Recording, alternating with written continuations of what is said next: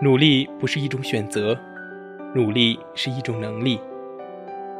人不因努力而幸福，而幸福的人必定有努力的能力。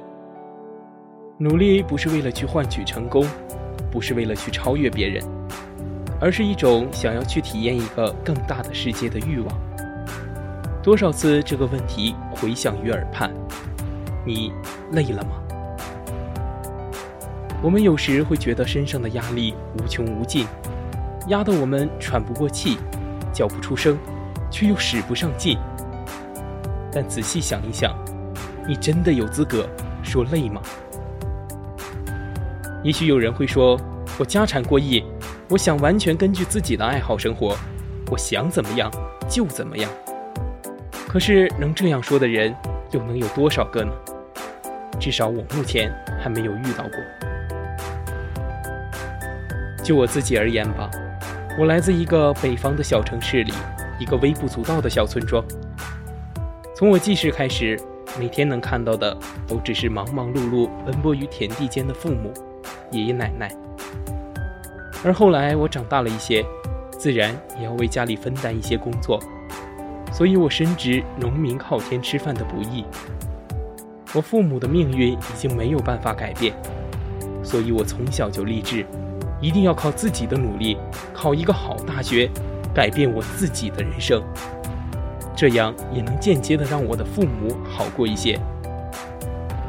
于是从那时开始，我的生活便有了两件最重要的事情：努力学习，还有下地帮家里干农活。而走出山村，不再干农活，成了我学习前进的最大动力。功夫不负有心人，从小学开始，我的成绩就一直在班级里名列前茅。在同学们眼里，我应该算得上是那种学霸级别的。在他们眼里，我除了学习，好像对其他的事情都不感兴趣。但是只有我自己才知道，我只是为了不再过着父母那种面朝黄土背朝天的生活而努力着。路漫漫其修远兮，吾将上下而求索。但是生活的道路并不是一路平坦。上了高中以后，我开始放纵自己，逃课、出去玩、上网、逛街。记得那是高中第一次考试，我的数学只考了三十七分。三十七分是怎样的一个概念呢？一向对于自己学习自信的我，第一次觉得世界崩塌了。回到家，我妈第一次打了我。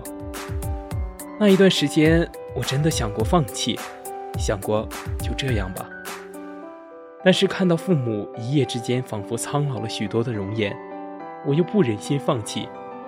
于是我重新振作，又一次回到了学校。三年奋斗，虽然磕磕绊绊。但终于，我也考上了自己理想的大学，吸取了以前的教训。这一次到了大学，我没有再像以前一样的堕落，而是依然牢记着自己当初的信念，向着自己的目标不断的努力着。